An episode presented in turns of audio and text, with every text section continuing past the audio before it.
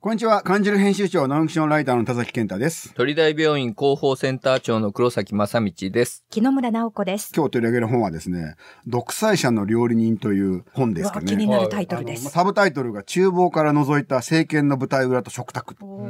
まあちょっっと硬いんですけどね、うビットルとシャブオフスキーというポーランド人の方が書いた白水社の本なんですけども、ワルシャワ大学卒業後、イスタンブールで政治学を学んで、ポーランドに戻って報道記者としてやってると。で、もともとユーゴスラビアのティトー元帥の専属料理人を撮影したドキュメンタリーを見て、ええ独裁者の料理人ってどんな人たちだろうっていうテーマを思いついたらしくてえ、 4年間かけて4つの大陸またがえて料理人に会いに行くと。で、サダム・フセイン、インディ・アミン、ポル・ポト、フィデル・カストロ。いつでも自分を殺せる人のために働いてたというトラウマを抱えてた人から回復できない料理人もいたので、説得するのに3年かかった人も。取材うんの説得に。そうそうあ。ーだからね、これすごい面白くて、で僕ね、うん今年の中で3本の指入るあーノンフィクション読みたで、いですこれ、ノンフィクションとして彼がすごいいいのは、こういう裏側もね、3年かかってどんな風にして口説いたかっていうのも書いてあるんですよ。だかあーら割と誠実に、えー僕らにしてみると、プロの書き手からすると、ちょっと昔小説のように書く手法があったんですね。うん僕もたまに使いますけども、うんこれやると結構かっこよく書けるのは書けるんですよ。ところがそこの中に嘘は混じるというか、わかんないとこを分かったような風に書かなきゃいけないですよね。彼は微妙な独裁者の料理人というテーマを取り上げてるからこそ、どんな風に取材して、で、独裁者がどんな風な料理を作ったんですかって一緒に作ってもらったりとえか、ーすごく丁寧にしてて、このバランスは僕にとってはすごくハマって、うん、すごくいい本でしたよね。で、これで言うとね、でも独裁者の料理人確かに気になりますよ気ね。になります。でも僕もう一個言うと、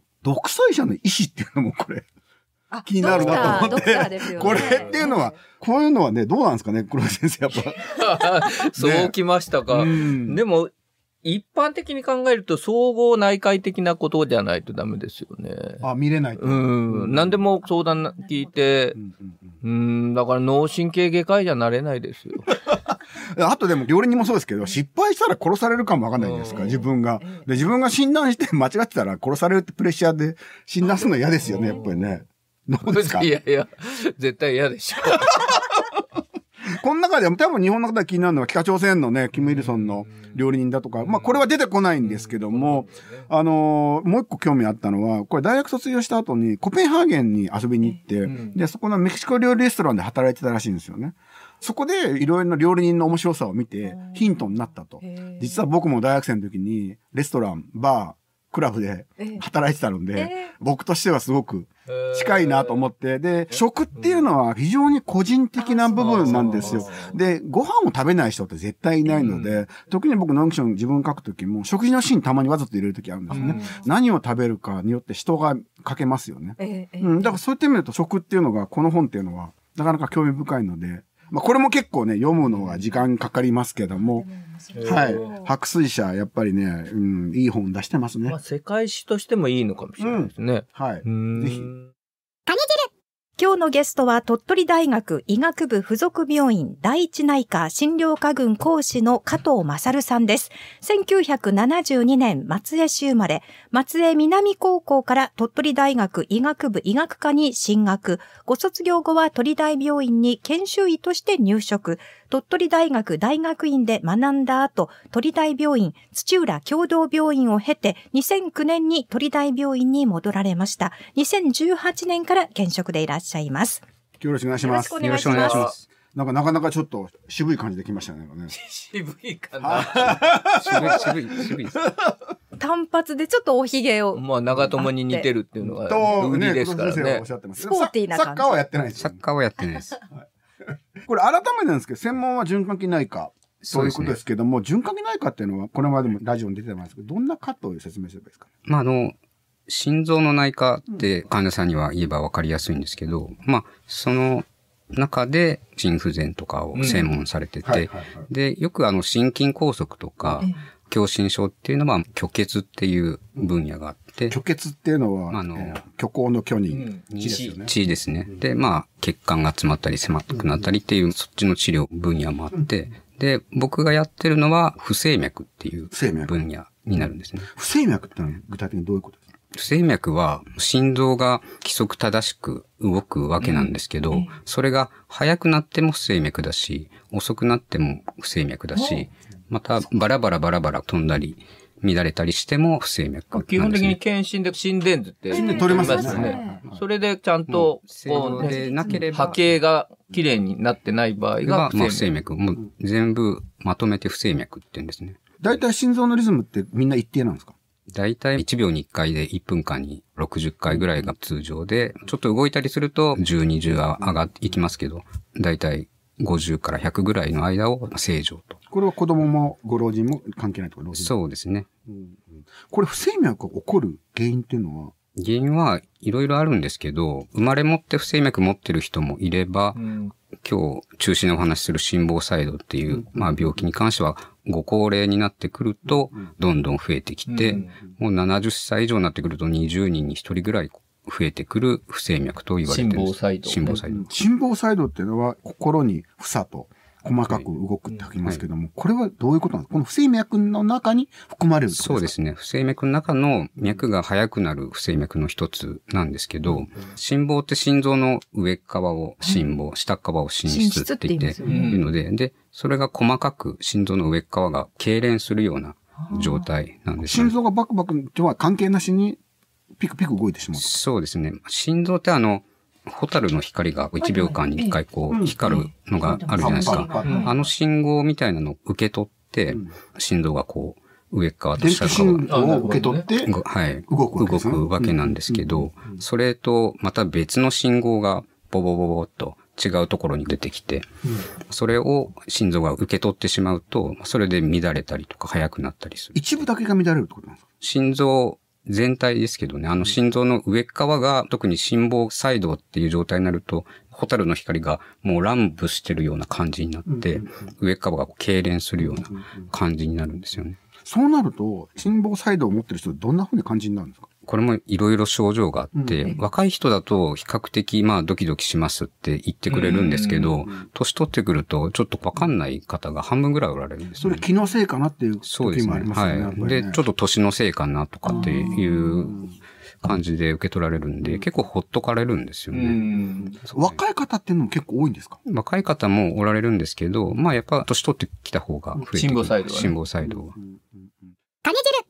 生まれは松江。はい。うん。子供の頃はどんな風な子供だったんですか松江の南の方なので、まあ、南の方はい。八重垣神社とかありますよね。ああいうちょっと田舎側の方なんで、比較的古墳とか神社とかすごいいっぱいあるんですよね。でもあの、うん昔の中心部ですよね。そうで すなん神で経辻代です か古事記の話な、なんか掘れば古墳が出るっていうような場所なんですよね。そうそうそうそうはそうなんですよねうんい。ですので道ま路あ作れば古墳が出るやつね出るっていう感じなんで、結構そういったイベントとかも多くて、うん周りに不動機の丘とか場所はいはいはいはいがありますんでは、いそういったところで遊んだりう、それこそ土器作ったり、うんちょっとこういう、ドキ作ったはんですかい、土器作ったりする。考古学が好きだったんでしょ、はい、そうですね。うんうんじゃあ、子供の頃は考古学とかやりたかったんですかそうですね。考古学とか、それこそ高校生ぐらいになってくると、エジプトに興味があって、それこそあの、早稲田の吉村作治さうんん、ピラミッさドあの、テレビ番組とかあって、早稲田に行って、それをやりたいっていうのが、おー、そんなんですはねい早稲田の先輩になまっあ、ていまますす。よ先輩あったんですによなんなくてね。ねやっぱりね。でもそこで考古学行かなかったんですよね。そうですね松江南高校の時。それはなんそか、こはまあ単純にもう長男であんまり遠く行くなみたいな感じがあったんで、はいまあ、エジプト遠いですもん、確かに。まあでも、ご実家医者とかではない。 ではないですね。普通のサラリーマンのお家だったんで、で、医師になろうと思ったのはなんか。まあ、ちょっとこじつけ感があるんですけど、考古学ってちょっと謎めいたところがあるじゃないですか。まあ、そういった謎を解明したりするのがやっぱあったんですけど、ん医者とかってイメージが病気を治すっていうのがあるんですけど、まだ治せない病気がいっぱいあるっていうのは聞いてたんで、そこをなんか活かせないかなっていうところがあって、もう完全なこじつけだけかなりこじつけですけどど 、もうあんまりなんかいい話に聞こえないんだけどああ、いい話聞こえないですよね。なんか未知のものをそこううですね解明していくというんう面白さですかね。でも、実際問題、医学部入ったら、どうでした、それで。まあ、勉強大変ですよね、結構ね。部活テニスしとったんですけど、うんテニスを中心にやって、勉強とかはそれこそ、飯野先生とかがいいノートとかいっぱい作ってくれる んで、あの同級生に法医学の飯野先はい生。え、はいはい飯野先生はやっぱり勉強熱心です。勉強熱心でしたからあー、方位とかちょっとなかなか通るのが難しいんですけど、うん飯野先生のノートすごいしっかりしいてや、るんで。飯野ノートっていうのが飯。野ノートが。デーマあるわけ ですよ ね。うんもうそれを見させてもらって。僕らの先輩、ちくみノートっていうのもありましたけどね。あ感染症もね。そうそうそうああうん先生は助かり ました。あこれ、内科に選んだ理由は何かあったんですかこれ内科は、循環器あの内科の方には。はい比較的体を動かしたりとか、手を動かしたりするのが好きだったんで、最初外科的なことをやろうかなって思ってたんですけど、病院の見学で5年生とかになって回っていくと、このカテーテル使って治療するっていうのがあって、まあ循環器も血管を広げるっていう、その虚血の心筋梗塞をこう冠動治すっていう脈をね、はい心臓を取り巻いてる動脈をまあ、広げる。広げるっていう、まあ、治療があって、まあ、それはなんか目で見たらわかるじゃないですか。僕が見学したのは、この不整脈のカテーテルの治療で、何もわかんないんですよ。目で見ても。不整脈って目で見えないので、わかんないですよわかんないんですよはいはいはいはい。わかんないすぎてう、ん入局させてください。わかんないから勉強してます。はいもうこんなわかんないことがあるかっていう。謎好きはいそれも高校学ですか、はい。謎好きというつながりですね。これねで、トレデ病院入って、すぐその後大学に入られてますね。これ結構一般的なんですかそうですね。ほとんどが2年目ぐらいから大学に入って、いろんな興味あることを勉強していって、まあ僕の場合はそれこそ心房細動を治すような薬がないかとかっていうような研究テーマでやったんですけ大学ど、院に大学院に。はいその後、土浦共同病院って、あの、はあんまりこのラジオでは見たことない病院が出てきたんですけども。見たことないかもしれないんですけど、はい不整脈の分野の、特にその心房細動の治療してる病院の、まあ有名な。症例数がは多い、茨城県の病い院。病院に。これ、木村さんはね、茨城茨城県といえば土。浦、よく遊びに行っていま した。え、つくばから丸いがありました。えーあ、そうなのつくばにはなくて。なくて丸いありますよね、まあ、土浦あにりますけど、つくばの方がなんかこう上品な感じがしてうんうんうん、綺麗なお店がね、まああるんで、僕は逆につくばの方に買い物に行ってました。逆なんですね、やっぱりね。つくばってやっぱり学園都市だからすごい綺麗ですよね。そうですね綺麗ですね僕も一回行ったことあるけど。うんうんうん。で、病院自体はやっぱレベルは高い。いそろうんでなすね。ま全国ってあ、あの、当時、唯一このカテーテルで治せないのが心房細動だったんですよね。で、ちょうど2000年ぐらいなんで15年ぐらい前に、心房細動がカテーテルで治せるよっていう話になって、それを土浦の共同病院というところがやり出して、そこの家坂先生という大家がおられるんですけど、そこですごいやられてて、それこそあの、エベレストに登頂されたあの、三浦雄一郎さん。はいはいはいはいあの方も土浦で、あの、はい、アブレーションをして、まあ、エベレスト登頂を達成されたっていうのがありアブレーションというのが心房細動のカテーテルのの治治療。療をしてっていうことですね。で、それを当時の10年分ぐらいをこう見て、1年間で、で、こっちに帰ってきて、鳥大の方で普及させていったっていうのが、やっぱり症例をたくさんこなす。それが大事ですか、そうですね、あの、なんかもう見る目が違ってきて、長嶋さんが、長嶋茂雄さんが茂雄さんが、まあ、あの、ボールが止まって見れるって、調子がいい時はね。見れるじゃないですか。川上さんじゃなかったっけ川え上さん、川上さんですかあの そういまあう軽いボケを、ボケをかましてきますね、やっぱりね。で、あの、ボールが見えるようになるっていう。縫い目がね。はい縫い目がねまあそんな感じで、なんか、他の人がやってる主義がすごいゆっくりに見えちゃうんですよね。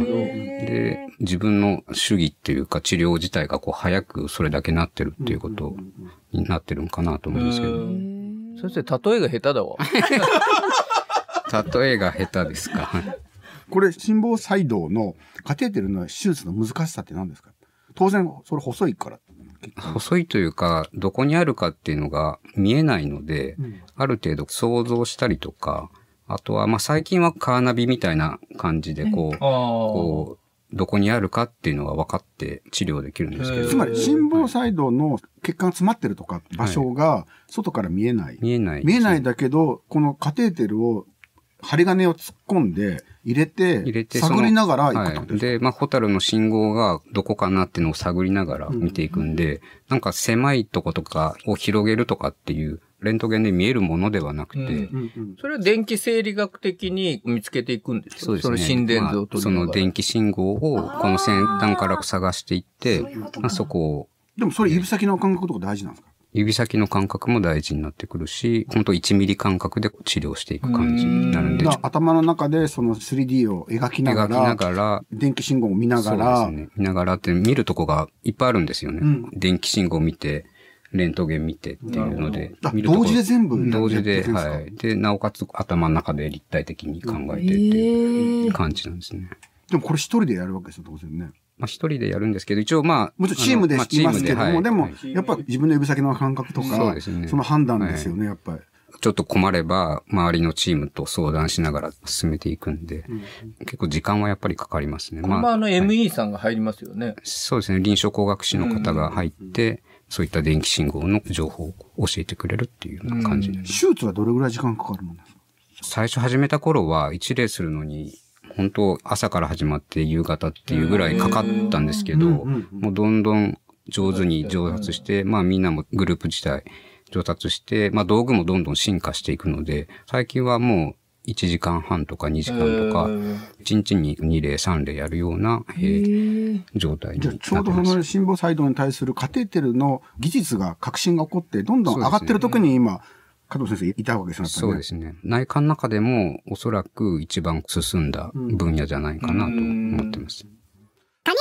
そもそもなんですけど、僕らが心房細動を疑うときはどんな症状が出ると、まあ、僕ら今55ですけどね。はい。わかりやすいのが、血圧とかを測られてる方だと、結構あの、高血圧の方、心房細動を合併するのが多いんですけど、毎日朝とか寝る前とか測った時に、急に測れなくなるんですね。あの、不整脈。自動のやつで自動のやつで。で、エあラウィーンっていうー、のかはいで、エあラのー、エラー脈メッをセー感ジが知して血圧って数値が出る。で、その血圧計が脈がバラバラになるんで、うまく測れなくて、測り直しを何回、はい、ね、なったりとか、最近のはちょっと賢くて、不整脈っていうマークが、へーまあ出たり、そうなんですかはいはいははいい、出たりするんで、そういったのでおかしいなって思って、実際心電図取ると、でも自覚症状はないってことですか、僕たちは。ある方とない方さが、っきのですはねい、ですけど、まあ半分ぐらいがないっていうことなんで、まあ放っておくと、それこそ、頭の病気になるんですね。分野になりますけどえ、つまりどういうことですかだから心房細動って結局さっきも説明していただいたように、血流って血の流れが停滞するわけですよ、そこの中で。そうするとそこに血栓って血の塊ができて、それが心臓から頭の方に飛んで詰まって脳梗塞になったり。まああの長島監督だったり、小渕元総理だったり、みんな心房細動からの脳梗塞ですよね。で、まあなってしまうと、こちらにお任黒せ崎先生の方になってしまで、う。場所によっては言葉が出ないとか手足が麻痺するっていう症状になって、まあその治療をしてるのがうちの坂本っていうとこですね。だうっんてその前に。前のところをそうなんで直すのが僕たちで、そこはだからまあ内科医脳の仕梗事になってきます塞なんかにしてみれば予防的な治療になりますよね。じゃあ割と密接なつながりはそうです黒崎先生ねと。あるわけですよね。この心房細動にならない生活って僕たちは気をつけた方がいいってなんかあるんですかまあ年取ってくると、もうどうしてもなる方が増えてくるのでな、患者さんにも若返るのってなかなか難しいよねって話はするんですよね。ただまあ少なくとも先ほど言った高血圧の方が多かったので、血圧の方の管理をするとか、ちょっとお酒とかも飲みすぎは良くないっていうのがあるんで、1合、まあ多くても2合までぐらいだったらいいですそれ難しいですね。すみません、それちょっと難しいです。難しいですか。 それ難しいですい ね。や、無理でしょ。それ無理ですね。まあ今はなられてないんでいいと思うんですけど、まあなった後はちょっとそういった食生活の管理が大事ですよっていうお話はさせてもらってます。これ、鳥大病院が脳卒中、心臓病等総合支援センターモデル事業に採択された。これは何なんですか脳卒中と心臓病。んだから、合わせて循環器病ってこう総称するんですはいけど、はいはいそれの、まあ、総合支援センターモデルっていうことで、今年応募した中で15施設が選ばれて、その中の一つが鳥大病院なんですねおーおーお。ーで、実際の仕事としては、患者さんのこの脳卒中とか心臓病にかかった人の相談窓口をやってて、これは鳥大病院だけではなくて、鳥取県全体のこういう循環器病とか、脳血管障害を扱ってる医師たちの集まりで、そういうことをしてるのと、もう一つ大切なのは、市民啓発というとちょっとおこがましいんですけど、市民の方に先ほどのような情報を提供するということで、セミナーを開いたり、をしております。じゃあ、加藤先生も市民交そ代うですね。どういうことをよくおしゃべりされてるんですか先ほどもお話ししたような心房細動を、特に症状がない方をいかに早く発見するか。まあそれう怖いですよね。症状ないっていうのはそう怖いでですすよねね。。さっきの血圧計の話もありますし、まあ、最近はアップルウォッチので、にー見つかる方もおられますし、基本的には定期的に脈を取ったりとかっていう、まあちょっとそういう早期発見の啓蒙をしたりとか、実際の先ほどの食生活気をつけてっていう、あのことを言ったりとかを以前もやらせてもらいましたし、まあまたそういったセミナーを開かしてもらう予定。やっぱり血圧測るのって大事なんですよ。うんそうですね大切ですようん家庭血圧とまた診察時血圧って変わるんですよ。病院に来ると結構みんなドキドキしてそうね、ですちょねっと血圧上がったりするんで。はいはいはいはいはい。で、家庭での血圧をちゃんと覚えててもらうっていうのは非常に重要だと思いますけどね。なるほどね。取ったことなかったです。 これを機に、あとやっぱりいかに予防に努めてもらうかっていうのが先生のでも大事な。でも予防って分かんないからね、やっぱりね。だからやっぱり生活習慣病そうですね。うんうんまあ、すごい気をつけて、症状がなくてもちょっとおかしいなと思ったら、早めに病院にかかるっていうのが大事になるんですよね。ここでお知らせです。10月21日土曜午後2時から、倉吉未来中心セミナールームで、鳥大病院倉吉メディカルセミナーを開催します。心臓や脳の異常から起こる循環器病をテーマに、3人の医師が予防や最新情報についてお話しします。入場無料ですが、資料準備のため、事前の申し込みをお願いいたします。詳しくは鳥大病院のホームページをご覧ください。10月21日土曜午後2時から倉吉未来中心です。どうぞお出かけください。種汁加藤さんにこれだけは聞きたい趣味はお城巡りと聞きました。加藤さんのお気に入りベスト3のお城教えてください。ベスト3いろいろあって、ね、どれにしようかなって迷,、ま、迷ったんですけど、はい。現存するお城って12個あって、その中、うんうんまあ、天守閣があるやつねはい、天守閣あるのが、全部い回られたんですかや全部は回ってないんです。で、そのうち国宝って5つほどあるんですけど、やっぱ松江出身なんで、うんもう松江城はその3つの中にまは、あ素晴らしいですよね。あの、ま僕あ、も常大好きに、ですまあ、は入い。ってくるかなと。次はどこですか次は松本城ですね。あーまあこれも国宝の一つなんですけそうど、ですねはいここ行ったことないんですよ。でプラモデル僕も僕作りましたよ あありますね。で、も松本城いいですね。はい大事で、行ったことないですし、見るだけで、ま あ、行ったことなはいいんですね。もう、もう行きたい。もそんなう、もう、もでそんなに会えるかな憧れで。う、もう憧れ的な、ももうう、一週前にした以上答えるようなもんじゃない。で、三つ目が。はいまあ、そこはね、もう天守閣ないんですけど、やっぱりあの、景色が最高っていうので、いろんなお城行ってもやっぱり、米子城は、あうんの、全部近場じゃないですか。まあ、絶景の城で、それこそ、まあねあの、選ばれましたんで、なんか今日変なお荷物いっぱい持ってきてるんだけ変などんで、あえてそっちには振らなかったんです け小ど、道具が。米子城に関わるってやるんですね。そうですね、ちょっと甲冑が一部ありますけど、着なくていいから。こっちの一部を持ってきてくださった。はい。米子城を盛り上げるのに、米子城武者祭っていうのがあって、そこで最近はイベントとかをし入て、ってんだ。はい。10月、あの、ダイヤモンド大戦って、大戦と朝日がちょうど重なって、ああはいはいはいの、見えて、すごい、米子城からの絶景が見えるんで、それで、黒瀬何してんですか甲冑かぶってはい、そこで何しいてんやですかそこ で、あの、米子城って意外とあの、ストーリーがあって、はいはいはい五家老さんが暗殺されて、まあ、それをこう、仇討ちするっていう、まあ、米子城騒動っていうのがあるんですよ。うんそこを、まあ、ちょっとこう、演武って言あって。寸劇のようにはい、寸劇。へー劇をやってますかはい。で、桂文吾師匠がそこを脚本書いてもらって、うんまあ、ちゃんとしたセリフとか、どんなセリフなんですか今やってくださいじ我こそは、横田内前、村明のせがれ、横田島之助なり、とかってまあ言うんゃん。もですよっね、と声張ったんですよ。 本番はもうちょっと張ります。切られるんだ、先生。はい、最後切られ ます。切られます。じゃあはいイベントで行けはば、い加藤先生に会えるとはい会いえう。ることがあります。ありますは。い切られ役として。切られ役として。ね、あの、サッカーの長友に似てる人っていう。はい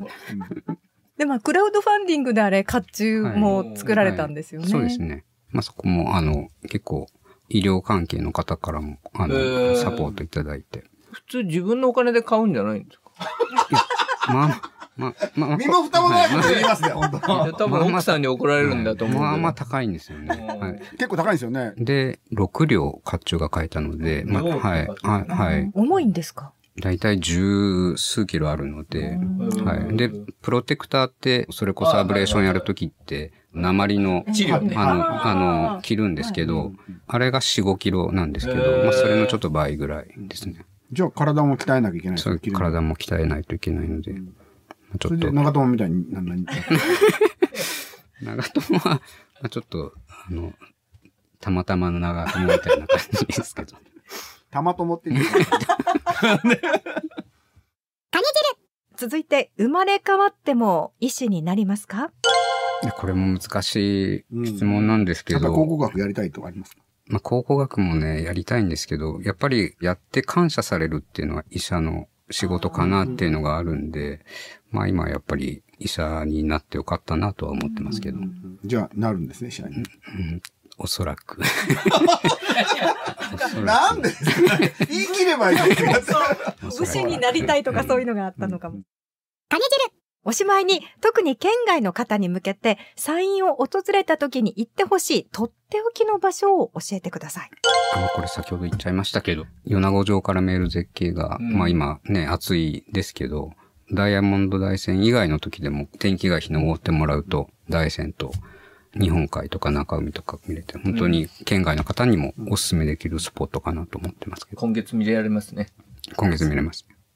10月と2月でしたっけ10月と2月ですね。なんか天下取った感じがしますよね。そうですあのね。上からの眺めって。なんか取るんやなんか無理やりだな。天下取ったんや手が